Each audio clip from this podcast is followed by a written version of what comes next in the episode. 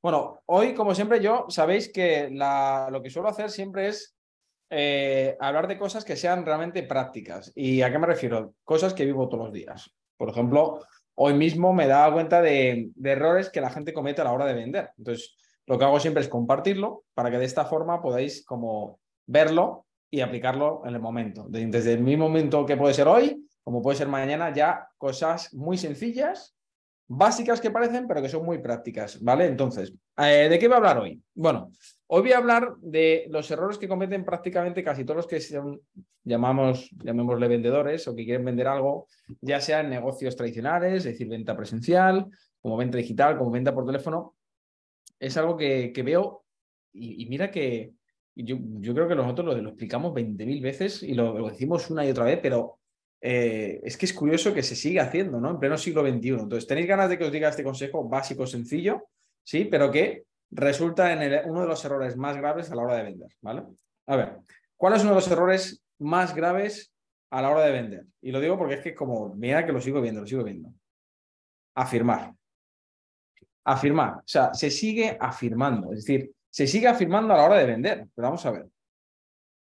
¿Por qué digo que eso es incorrecto? Vamos a ver. Os hago preguntas y así podéis interactuar, ¿vale? Porque creo que esto, esto es, cuando lo hacemos así, si me vais respondiendo en el chat, pues va a ser mucho más interactivo y va a ser pues, más, más aprendizaje entre todos, ¿vale? Entonces, fijaros, cuando vendemos algo, vendemos realmente un producto o servicio. Son respuestas de sí o no, ¿vale? Cuando vendemos, vendemos un producto o servicio, sí o no. ¿Qué decís? Os tengo que decir la respuesta. Es un no.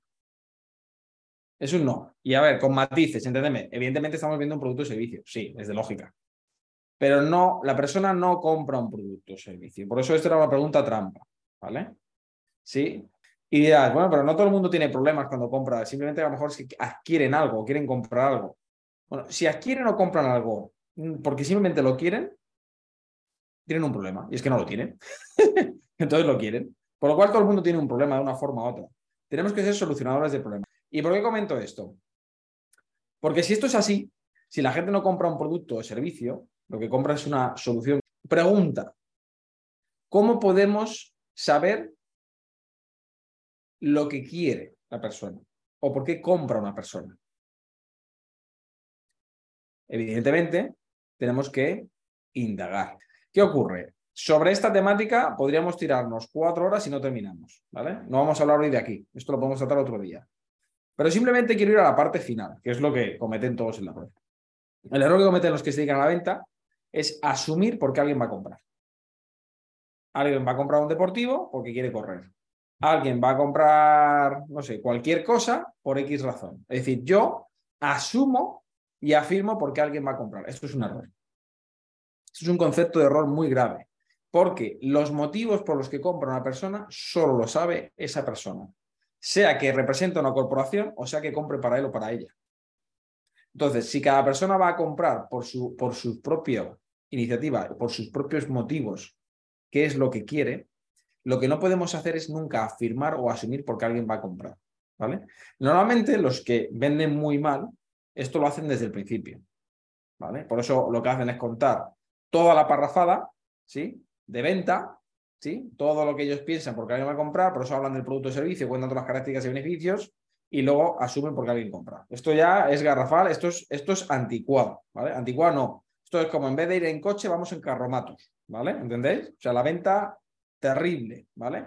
Ahora, hay otros que lo trabajan un poquito mejor y cuando empiezan a entrever por qué alguien va a comprar, directamente lo afirman.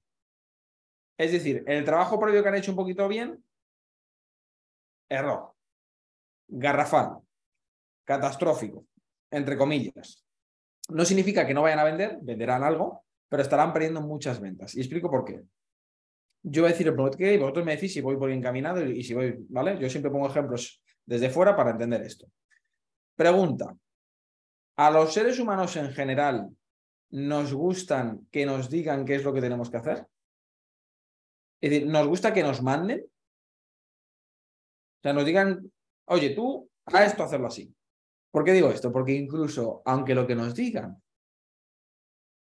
esté en lo cierto, o incluso sea lo más beneficioso para nosotros, no nos gustan que nos digan qué tenemos que hacer, entre comillas, ¿vale? ¿Me entendéis? Hablo en términos siempre generales. ¿Qué es lo que nos gusta mejor o qué es lo que nos, nos, lleva a tomar mejores decisiones de forma agradable, de forma suave y que terminamos contentos? Cuando nosotros asumimos el control. ¿Y cuando digo que asumimos el control? Cuando de verdad parece que llegamos a la conclusión nosotros. O sea, cuando nosotros llegamos a encontrar la solución o a encontrar el motivo por el que hay que hacer algo, nos sentimos muy bien. ¿Estamos de acuerdo con lo que digo? Yo me siento muy bien, he encontrado la solución, o he encontrado porque quiero hacer esto, he encontrado mi motivación. Hay gente que lo llama de diferentes formas. ¿Cómo me encuentro? Feliz, happy. Ah, qué bien, ¿eh? lo que ya, lo he encontrado, qué felicidad. ¿Sí? Porque nos sentimos así, somos seres humanos, ¿no? Entonces, si esto es la situación de cómo el cerebro funciona en los seres humanos, ¿qué será mejor? Decirle a alguien lo que tiene que hacer. Cuando digo decirle a alguien que tiene que hacer, no me refiero a, a mandarle, pero lo hacemos de forma eh, indirecta cuando asumimos o afirmamos porque alguien va a comprar. ¿Me explico lo que quiero decir? O sea, no es que le estamos exigiendo comprar algo, entendemos que eso no, no, me refiero a eso. Pero cuando asumimos o afirmamos porque alguien va a comprar, ahí está el tremendo error. ¿Me entendéis? Entonces, ¿qué deberíamos de hacer? Si vemos ya y entrevemos porque alguien va a tomar la decisión de compra o entendemos por qué le va a motivar a alguien comprar algo, cuál es ese deseo, esa motivación que busca, lo que deberíamos de hacer es formularlo en pregunta. Eh, de nuevo, esto podríamos hablar mucho tiempo para saber cómo hacerlo de forma correcta. Algunos ya lo sabéis y estáis aprendiendo ¿no? a hacerlo de la forma correcta. Pero ¿por qué comento esto? Porque es un error tremendo el, afirmarlo. Ahora, si tú, por ejemplo, empiezas a ver por qué alguien, yo se me lo invento, ¿vale?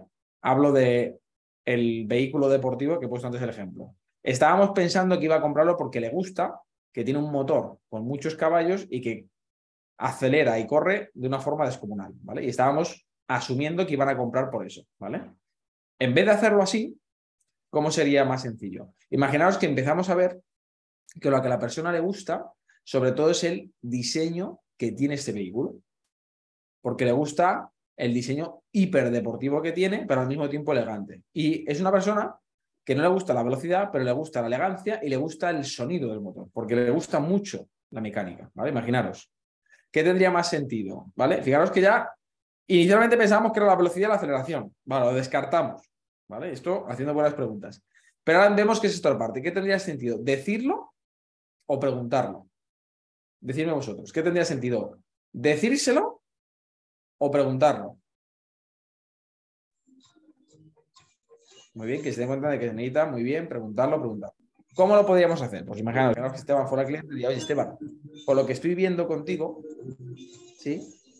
Em, entonces, ¿tendría sentido para ti adquirir este vehículo porque tiene ese toque hiperdeportivo que no lo tienes en las otras marcas que hemos estado hablando, pero que al mismo tiempo tiene ese toque de elegancia porque te gusta para ir a las reuniones corporativas?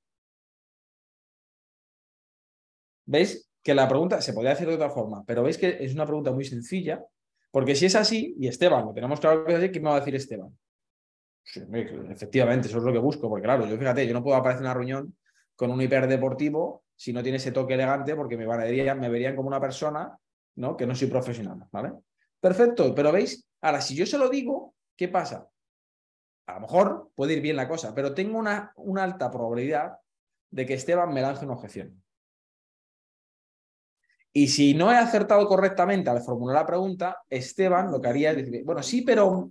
Y me diría la razón. Pero de nuevo, ¿quién se está vendiendo ahora? En este caso Esteban, porque Esteban lo que estaría haciendo de nuevo es decirme las verdaderas motivaciones. ¿Vale? Entonces, ¿por qué comento todo esto? Porque es curioso que en el día a día, desde comprar en un supermercado hasta comprar una tienda, hasta comprar una cosa online cuando te atiende alguien, estos errores se siguen cometiendo. Es normal porque no se enseñan bien. Y porque además, como vuelvo a decir, esto habría que profundizar mucho más, ¿vale? Para poder hacerlo y entenderlo en profundidad, ¿sí?